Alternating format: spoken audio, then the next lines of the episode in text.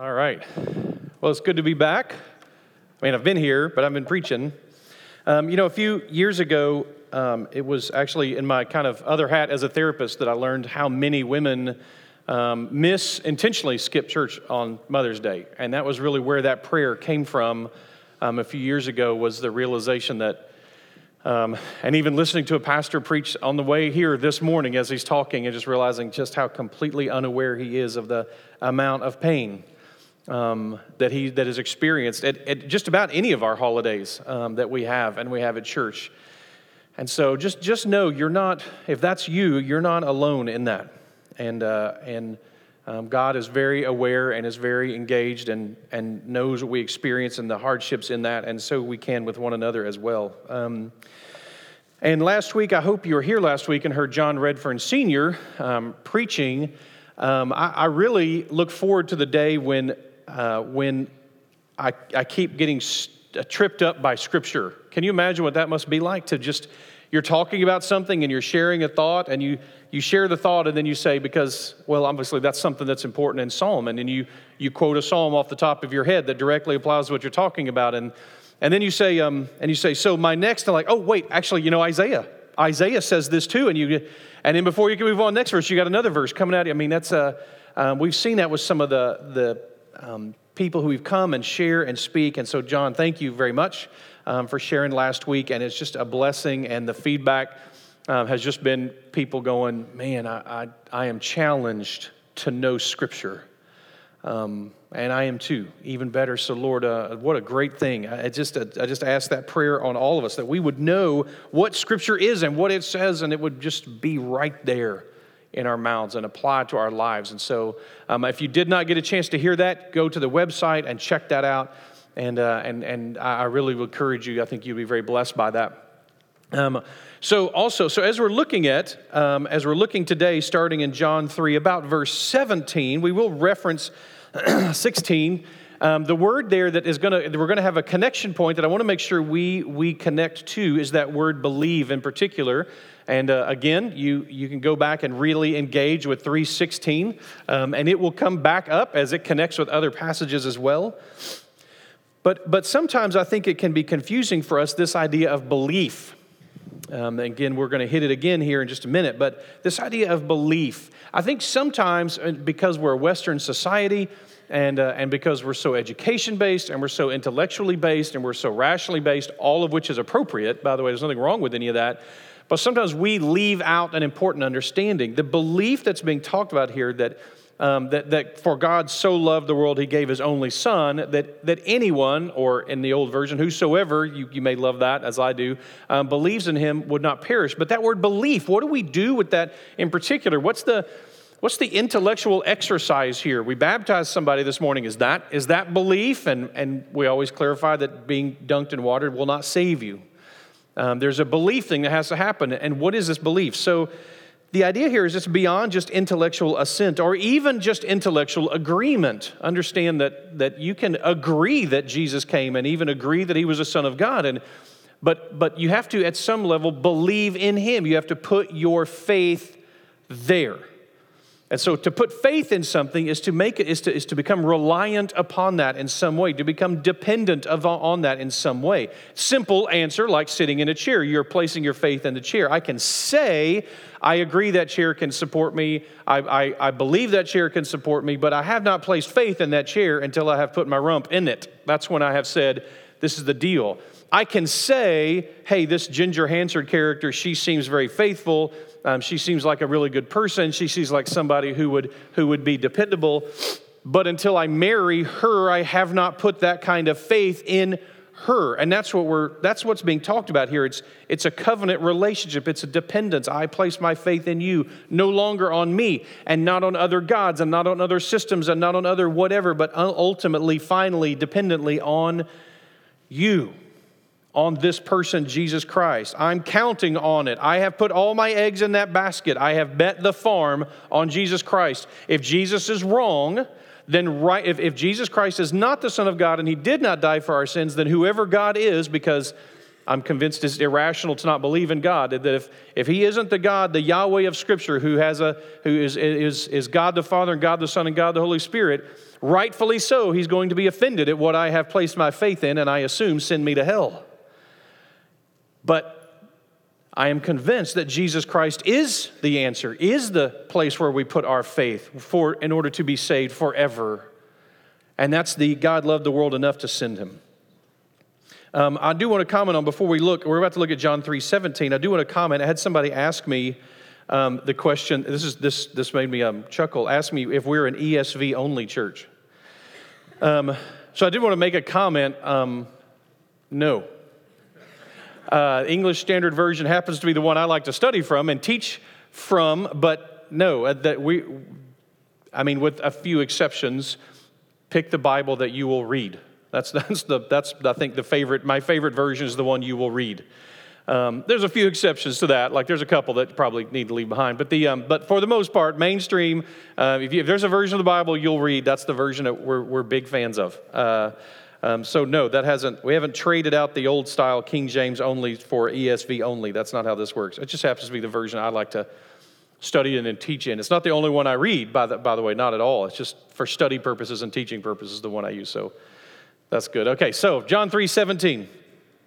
For, we just read what for, but for God did not send his Son into the world to condemn the world, but in order that the world might be saved through him. Um, speaking of which, some of your Bibles will have all of this in red letters, meaning that it's the words of Jesus. And you may not know this, some of your Bibles don't um, because there's, there's great debate over whether John 3.16 and following is Jesus speaking or is John speaking. And the truth is, we don't know. Even if it is John speaking, it is John giving the concepts, words, advice, insight of Jesus Christ. It's okay either way. But so you may hear me reference a few times like John or Jesus is saying this. But um, so here's what you need to understand God did not send his son to the world to condemn the world. This was insight for Nicodemus. Um, so Nicodemus would have been, he, his understanding was that, just like all Jews at the time, that, that God was going to send a Messiah to condemn the world. That's what, they, that's what he was coming for. That the Son of Man was coming to condemn the world. He was going to divide out the Jews from the Gentiles. He was going to condemn the Gentiles and accept the Jews. That was the process he was supposed to do. The word there, condemn, is where we get the word discern. Um, to see the difference, to divide out, to separate, to judge. That's what they thought he was coming to do. And John or Jesus here is making it very clear no, no, that's not what this trip was about. The Son of Man didn't come this time to judge, to condemn, to divide. Now, we're, we're going to find other references in the book of John that there actually are ways that he does do that. This is talking about, though, in the general picture. That's not why he's here. Now, the language seems to be pretty clear. Why wouldn't Jesus come to lay out condemnation, well, we're going to see it's because Jesus doesn't think we need any help getting condemned. We are, in Jesus' words, already condemned. That's the stance that we have when we start the conversation. We'll get there. We have to, his, his judgment, his teachings about future judgment are just exactly this wheat and tares, sheep and goats, good servant and faithful good and faithful servant, wicked and slothful servant, those who are blind and can see, those who are lost and confound. You see the division that is in the future of mankind. At some point, there will be a clear dividing line those who know him and those who don't, those who he knows and those who he, doesn't. That's, that's coming. But that's not why Jesus came to the world. That was not what the purpose was at this time. We have come to, re- he, we have come to realize our need, which we have, whether we are aware of it or not. All humans have a need.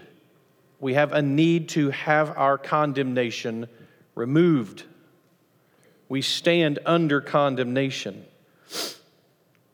Who would deserve condemnation? Jesus doesn't need to divide out those groups. They are already divided.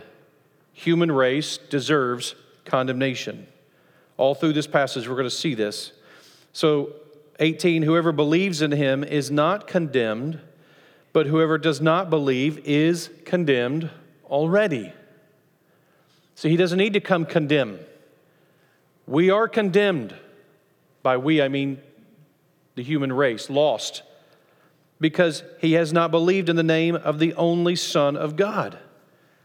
He doesn't need to condemn us. We are condemned. We are sitting in the darkness already. Our failsafe is condemnation. It's our natural state is condemned, is dead. Um, this was an insight that, that um, I know, and I've learned over the years that my brain doesn't operate like normal people's brains. Um, I, I, run into that on a regular basis. Sometimes it's cool, sometimes it's not so much. But the, um, in this situation, like the realization that, that, that the natural state of so many things is death. The natural state of so many things is failure the natural state of a garden. Some of you some of you have gardens. My grandmother used to say there's only one really good way to tell good plants from bad plants, weeds from good plants. Anybody know what it is? You destroy them all, and the ones that come back are weeds. That's how you tell them apart. Um, it is the, the, the, what is the, nat- if you raise a garden, what's the natural state of a garden? Meaning you don't put any new energy into the garden.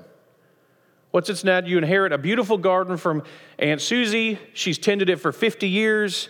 You inherit it and you go get all the goodies from it, but you decide not to waste your time tending it this year. What, what are you going to get from it next year? Yeah, not much. Death and weeds. Because the natural state of a garden is death and weeds. One of, the, one of the statements I've said that apparently is controversial, although I didn't know it the first time I said it, it was going to be the natural state of marriage is divorce. That's its natural state in a fallen world. If you get married and then you don't put any energy into it, you will get divorced. The natural state of marriage is division, not unity. The natural state of all human relationships is like that because that's our natural state. We have to eat and drink today in order to not die. The natural state of the human body is dead. If you don't put any new energy into it, we, you'll be dead in a few days. That's its natural state. That's what it means to be in a fallen world. I always thought that was understood.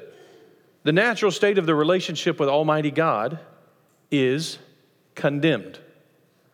That's where we stand. We are dead in our trespasses and sins, and we're we're excellent at the whole condemnation thing. We don't need someone to come get us condemned. Now, there is an old pastor who said one of the hard things for humans is not getting them saved, but getting them lost. What he means is it's not hard to get us lost, it's hard to get us to admit we're lost. We're so self important and narcissistic um, and egocentric that, that we can't imagine that we would need some help from anybody else. um, so, jumping on, jumping on down, John, um, I'm going to reference a couple of verses um, this, this idea we have to escape that fate. We have to escape the fate of condemnation. So, a theme, of course, given that, so you can imagine what's a natural theme for someone who needs to escape condemnation is light in a dark place. That's the that's something that you need to that those that makes sense, right? If that's what you're trying to teach is escape from condemnation, then and it uh, makes sense, analogy that makes sense is going to be light. John 1, uh, 4 and 5, which we read a few weeks ago. In him was life, and the life was the light of men. Light shines in the darkness, and the darkness has not overcome it. Um, John 1 9 continues down a few verses later. The true light, which gives light to everyone, was coming into the world, and he was in the world, and the world was made through him, yet the world did not know him. The world is in darkness. That's the state, that's the natural state. Our lives are hidden in the dark. That's the natural state. All of us find ourselves walking in darkness at some times. In this context, this isn't about just emotional darkness. This isn't another word for depression or something like that. This is darkness as in hidden, secret, illicit, unknown, immoral, in the dark, hidden and hypocritical and false. We are in the dark. It is at night. So 319 says, and this is the judgment that the light has come into the world. Same concept. The condemnation is this. How do you want it? You want to know why, as a human race, we stand condemned? Here's one of the reasons the light has come into the world, and the people love the darkness rather than the light. Every time truth has entered the world, through the teachings of people like Abraham, maybe like Adam, but from the prophets and the lawgivers on down to the person of Jesus Christ, John the Baptist, you name it, Every time light has come into the world, the generalized response of the human race is no thanks. We're good. I prefer it dark. I have too many things I want to keep hidden. I don't, I don't want it. Jesus doesn't need to judge here and now. That's coming. That now the testimony is being created. The judge is seeing all. This is the judgment. Um, it's the idea of Jesus waving around in the darkness, pointing towards the light, telling people, "Get out! Get out of the darkness." Um, the only value that you have to someone in the dark is if you have light, or at least know where the light is. So, someone is stuck in the darkness, it's important that you have light. It's not sufficient to just join them in the darkness. That's the, that's the new American way. That's the new definition of tolerance. The new definition of tolerance is to join someone in the darkness and celebrate them being in the darkness under, under the heading of something like diversity. That's, we, we now will call darkness diversity. That's not the true concept of diversity. Diversity is another, diversity, understand diversity is under the heading of unity. It's not an enemy of unity. Diversity is part of unity. If you don't believe me, read 1 Corinthians 12 or Romans 12 or Ephesians 4. That's the idea. We can always in the church use more diversity. Healthy diversity is a good thing. But to call sin just an example of diversity and then to then embrace that and encourage that or whatever it is, that's not what Jesus is talking about here. Just joining people in the light, that may comfort them, but it offers them no escape from condemnation. If you're, if you're trapped in the compactor at the, at the car lot that's going to crush the cars and you're trapped inside of it, joining that person inside and accepting and encouraging their life decisions is not love. It's, it may make them feel good about themselves right up until the point that they're squished. But it's not love. That's not the same thing. Understand that truth is not an enemy of love. He is saying, here's the light, here's how you escape, here's how you get out. And we're of no value if we don't have any light. By the way, you, you may think I'm talking about something particular, but let me tell you the specific I'm talking about. The specific one that I like to come back to is the fact that our marriages are terrible in the church. We're offering no light to the world through our sorry marriages. That's a failure on our part. That we as the church, that, that we say, hey, we're going to join you in the dark because our marriages are terrible too.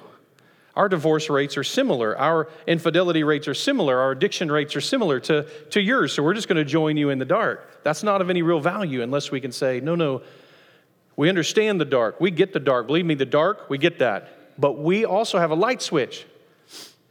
Um, I said it was John who referenced this, but it actually apparently was Paul, and Paul was quoting somebody else. Um, but the idea that, that we're just, we are beggars just like every other beggar, except that we know where the bread is. We're, we're in the dark just like everybody else is in the dark, but the difference is that we know where the light is, and so we can lead people to the light. This is what's being talked about here. He, the light has come into the world. People don't want to see the light. We need to find, the, Jesus is trying to find the people who will turn to the light and move to the light. Um, I was as I was thinking about this, I started striking me all the different movies and, and especially cartoon references that seem to, to talk about staying out of the light. Like I didn't, I didn't put some of the adult ones up there, but here's a, couple of them that jumped out at me.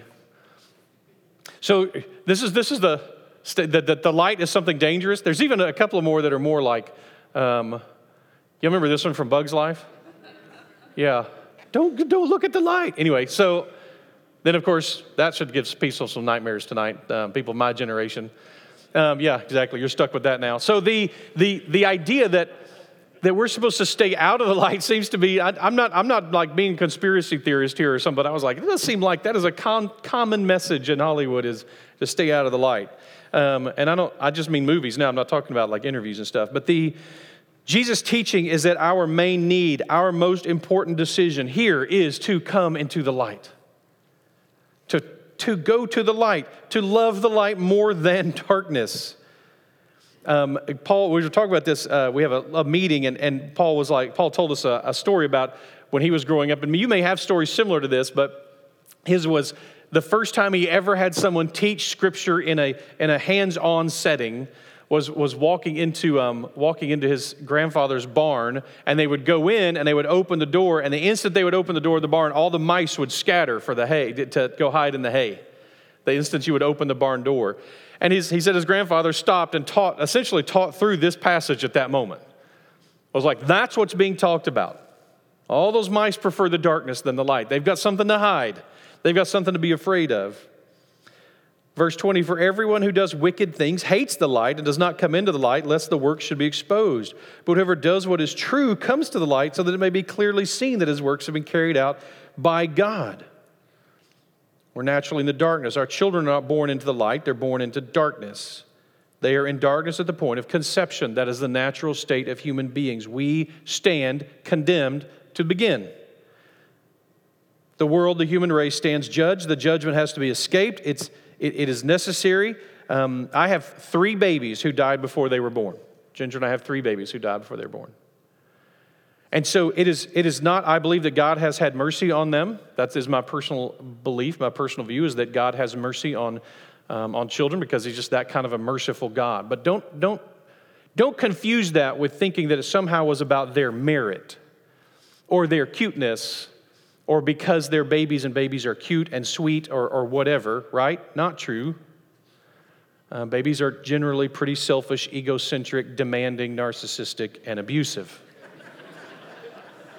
Um, I've said before, the only reason I'm alive is because my little babies were too small to come creep out of their crib at night and snuff me. Um, you've ever been looked at with murderous rage by a one year old? You have if you know any. You ever told them no to something? That's what they're saying in their head. Um, but, but regardless, that is not, don't understand. I, I believe that I, I believe that God has, will have mercy on my children, on those three who did not ever have the chance to hear or learn or whatever. I, I believe that. But that's because of God's character, not theirs. Um, don't, don't confuse that. They they, if, they are, if they have been saved by God, it's because of His mercy. They stood condemned before Him. And if He chose to save them, which I believe He would, knowing what we know of His character, that's, that's about His character, not theirs. His mercy is our hope. It's about His mercy to rescue us and them out of darkness. It's not their righteousness. They may be cute and adorable, but they are tainted by sin and wickedness as the descendants of Adam, like all of us. The light may be painful. We may be convinced, reproved, and chastened. Uh, convicted, excuse me, convicted, reproved, or chastened in the light. It happens when you come into the light. You've probably experienced that. I hope you have people who, who would see that we aren't all that special. Somebody might catch on to the fact that I sin and fall and stumble and make mistakes all the time.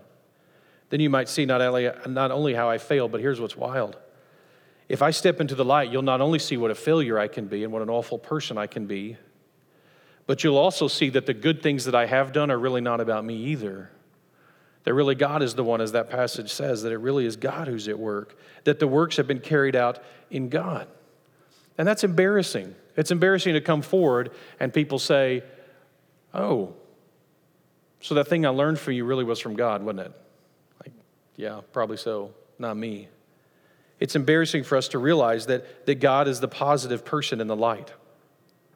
But at the same time, consider relief from darkness, the imagery Jesus is portraying here. I don't know if you've ever experienced real darkness. Um, in East Texas, some places we still have real darkness. Maybe you've been someplace where you had real darkness. It can be a scary thing. Anybody, anybody ever gone down in a cave? Ever experienced that? And had them turn off the light in the cave? Can you imagine if if in that moment they turned off all the light and then everything got quiet because you realized they'd all left? Or you bumped your head on a stalagmite? How do you remember? Because stalagmites might hang from the ceiling, but they don't. Isn't that how you remember that? Just kidding. Um, so they, you banged your head on it, and, and you wake up a little while later, and the tour group has moved on, and there's no light. And what would that feel like? Some of you may be um, literary enough that you remember Edgar Allan Poe's uh, story, The Pit and the Pendulum. Um, it's always, it's portrayed, it's always the, the pendulum is always the scary part, but if you read it, it's the pit that's really much more scary. When he's dropped down in this place in the dark, and the way that Poe describes the darkness is terrifying. Um, the relief of light is there too. So I encourage all of you that as we study scriptures, we look at it, that's part of why we do that, is because this is where we find light, is in his word. 1 Peter 2 9 and 10 says this You are a chosen race, a royal priesthood, a holy nation, a people for his own possession, that you may proclaim the excellence of he, excellences, excellencies of him who called you out of darkness into his marvelous light. This image of scripture and our ministry are one of relief. This is what God calls us to is to be lights. Think about that. You realize it would be it would probably blasphemous for us to say that Jesus Christ is the light of the world, but Jesus Christ says that we are the light of the world. If it's a dark world and we're the light in it. And in addition to that, not only does he jump into the area of light, but it begins to move, move more powerfully into the idea of light and water. These are going to be two main themes throughout the book of John. Now you can see why. If the idea is condemned offering relief, you can see why out of darkness into light is one analogy. You can also see why from the water, I mean from the from the dying of thirst to having water is another picture of this. You can see why lost and found. I grew up out in the woods, and so the fear of lost didn't really didn't really hook with me. Like I was lost all the time out in the woods. That was just normal for us to go out in the woods and not know where we were. We knew generally where to go. But it was, it was a wild concept for me. But then running into people who didn't grow up out in the woods, or if you take me into a city or sometimes just a grocery store, and, and I can get lost in there, and I understand now the panicky feeling that comes with being lost. Um, there was one time as kids that my best friend and I, there were a set of roads and stuff way back in the woods, and we would go back there and spend hours and hours and days and days back there.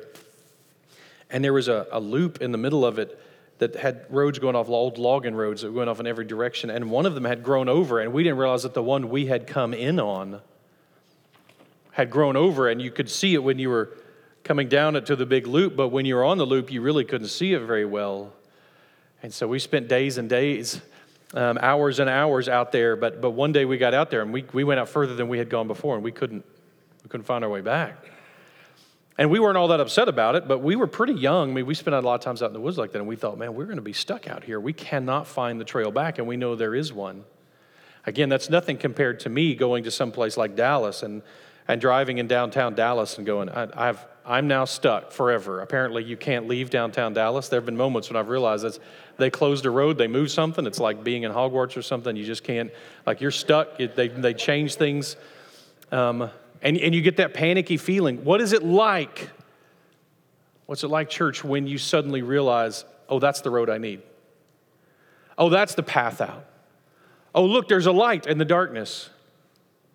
So, to tell another story about this, I'm, I'm going to tell, but let me read this to you first from Psalm 119 Your testimonies are wonderful, therefore my soul keeps them. The unfolding of your word gives light, it imparts understanding to the simple. I open my mouth and I pant, that means thirsty, because I long for your commandments. What is it that we are longing for? What we're going to find throughout the book of John as we continue to study through John is that we're going to run into one population after another who thinks they want something. Next chapter, we're going to run into a woman who thinks she wants water. And Jesus is going to say, No, no, no, you don't want water. You want me. And then we're going to run into a crowd of people who think they want bread. And Jesus is going to say, No, no, no, you don't want bread. You want me. And we're going to run into a, a, uh, some sisters who think they want their brother back. And Jesus is going to say, No, no, no. You think you want resurrection, but what you want is me.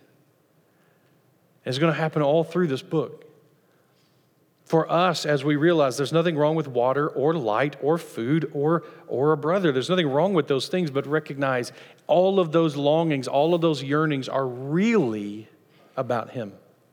Fundamentally, they're about Him. Um, I got to experience both of these at the same time um, uh, years ago, when I was involved in a program called Young Guns, we took kids, we took these boys out to Enchanted Rock, and we had never been, I'd never been to Enchanted Rock. None of the people had ever been to Enchanted. How many you have been to Enchanted Rock? I've never, like, I'd only been, I'd never been there at that point, and we went. We got there. We drove from here in Tyler on a Friday afternoon, so we got there late. I mean, it was it was late already because it takes forever to drive down there. And we get there, we set up our little campsite, which is no tents or anything like that, just sleeping bags out on the ground. And one of the guys goes, You know what we ought to do? We ought to go up and, and look at the caves. up in the top of Enchanted Rock. I had no idea, so I was like, sure, let's go. So we, we gathered together, about a dozen young men and a couple of leaders, and we, and we walked up there, and, and none of us thought to bring, it was a little bit light, and those caves aren't that deep, and they're not that dark, so only a couple of us brought flashlights, and we get up in there.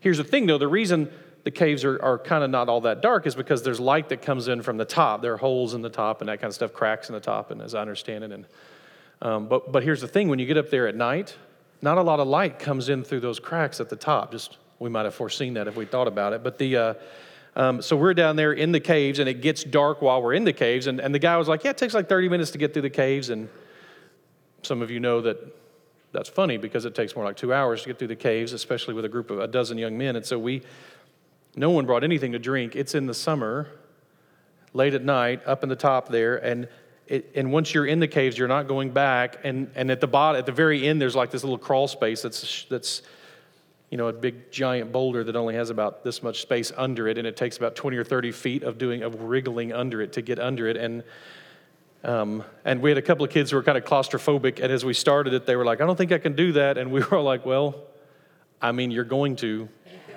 because at this point, there's no, not another option. This is the way out." Um, back is two hours through the cave, and we're not moving that. So, figure it out, kids. So we um, we had one kid that we were like pushing his feet from below and pulling his arms while you're laying the same way, like, come on, kid. So anyway, we get out and we come out, and you come out, and there's like a cliff going down, and we're all just dying of thirst. I mean, we're just panting and it's pitch black and we have like two or three flashlights and now we need to go down the mountain in the dark without any water without anything like that. And we we got down to the bottom I had to go all the way into the parking lot just to find her and there was a um we come around a corner and there's a coke machine. Only thing that's lit is a soda machine on the other side of the parking lot. And it, it i mean you talk about going to the light. I mean it was these guys just charged for it and we're pulling out every penny and quarter we can find and bought the thing out of Gatorades, and guys were just pouring it down their faces. And, and the relief from seeing not only light, but seeing that it was light that included Gatorade, that whole like that, that moment, this is the imagery I want us to have in our brain. I want you to have this image in your brain. This is what Christ is describing here. Are you someone who, when the light comes on, you scuttle for the corners? I can't give up my secrets. I can't give up what I hide. I can't, I can't give this up. This is too important to me. My faith is in my sin, or my faith is in my comfort, or my faith is in my is, is in what makes me feel better or whatever, or is it a ministry of relief to you? Do you say, There it is? That's what I've been looking for. It may not always be fun, it may not always be easy, but, but it's good. A dark and thirsty world kind of a key ministry, as we're referencing Mother's Day today, a key ministry of moms the relief, the comfort, the escape. Moms are supposed to be safe because they know where the light switch is. As Christians, we, we exhibit the maternal traits of God in that we know where the light switch is. We know what we're supposed to do in those situations. Verse 22 After this, Jesus and his disciples went to the Judean countryside, Judean countryside, and he remained there with them and was baptizing. And John was also baptizing near Aenon, near Salim, because the water was plentiful there, and people were coming and being baptized, for John had not yet been put in prison. So sometimes after his encounter with Nicodemus, Jesus continued to do work, not so much in the city as the surrounding area. He spent some time doing this and baptizing people. We'll find out later um, that it may have really been his, ba- his disciples doing most of the baptizing. We'll get that to chapter four. But just a couple of words about this before we wrap out, run out of time today. The word Aenon here means fountain. So this place is clearly named because of its water. No one knows where sure knows sure where it was. Um, it was. What's funny is the Bible tells us it was near Salim, and no one knows where that was either. Um, to this day, we don't know where these two places were. Maybe we'll find them someday. That would be fun. Um, an early writer puts it about eight miles south of Bet Shan. So if you went to Israel with us or if you've been, about eight miles south of the big Roman city, Bet Shan is where it's supposed to be, but again, no one knows for sure. Uh, Jesus wasn't there. He was still back in the Judean region, but John was there baptizing people. And here's something that struck me I have a, I have a new standard here. Why did he need to be at Aenon? It tells us, it, if you look back up, John was baptizing, verse 23, was baptizing near Aenon, near Salim, because the water was plentiful there. I like the idea of having to choose where you do baptisms because you need enough water. You ever thought about that? Like, could we have a baptismal service where enough people had to get up and walk out of our baptismal out there that eventually their clothing would drain all the water out and we'd have to refill it? There's a new goal, huh? That's an amazing thought. I like the idea of John the Baptist going like, "Yeah, we've been down here near the Jordan baptizing people, but the Jordan is sometimes a little trickle. We're not getting enough water here. We need some place where there's lots of water." So he has to change locations because there's not enough water near the Jordan River to baptize all the people that John is baptizing. That is an awakening in a culture right there. When you're having to find, when you're having to find more water just to baptize people, I, I, when I read that, not a lot of commentaries spent a lot of time there, and I read that and I thought, now that's cool. That's a fun idea, the idea of, of the, you need that much. So apparently, something has gotten baptism for the Jews falls under the heading of purification. So this becomes a point of connection, contention, and some of John's disciples are riled up, and some of the others. So Jesus was baptizing people. It seems like Jesus was baptizing people who John had already baptized. That seems to be what was going on. Well, some of John's students get upset about this. They get kind of riled up about it, and, and the discussion rises. So we're about to wrap up with this. Now, the discussion arose between some of John's disciples and a Jew over purification. They came to John and said to him, Rabbi, he who was with you across the Jordan, to whom you bore witness, look, he's baptizing, and all the people are going over to him. See, it's a competition. We're losing followers, they're going to Jesus instead. You love that mentality in the Christian world? It makes me want to puke. John answered him, A person cannot receive even one thing unless it's given to him from heaven. So we'll talk more, more, we'll talk more about this passage next, next week, Lord willing, but I want to make a, a couple of quick points as we wrap up. One, moms, ministers, all of us. The daily challenges, the little thankless tasks, the strength and grace and patience to live out life's ministry to live out all that we are called to, the strength that we have. Verse 27 a person cannot receive even one thing unless it's given to him from heaven. So, that understanding that we should receive and accept that the strength that we have comes from him. All of us as parents, we have to live by the John the Baptist theme, which we'll get to next week. He must increase, I must decrease. This is the model for any Christian in our lives. We must decrease and He must increase. This is in the life of our children, our grandchildren, our spouses, everybody. That, that even as people see the good work that's done in us, that they will come to see, as this passage says, that when we come into the light, they'll realize, oh, it was really God who was working, not Him. Yep. That's not something for you to be afraid of, it's something for us to embrace. So, let me pray um, and close out our time, I, I, would, I would ask whatever it is, whatever it is in your life that keeps you out of the light. This is not just a passage about salvation. This concept is not just about salvation, although it's certainly that. If you are living in the dark, if your faith is in anything other than Jesus Christ, come into the light. Come back home. If it's not, if, if you are a believer, but there's areas of your life that are hidden in the darkness, Find other believers who you can sit with and talk with and confess with and pray with. Um, come into the light. The more light we find, even though it's painful sometimes, the more relief we get. And pray, Father, your spirit fills us up and turns us into little lamps.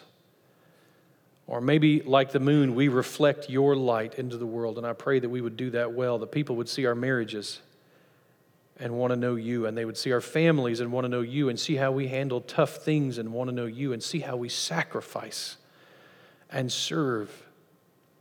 And they would want to know you.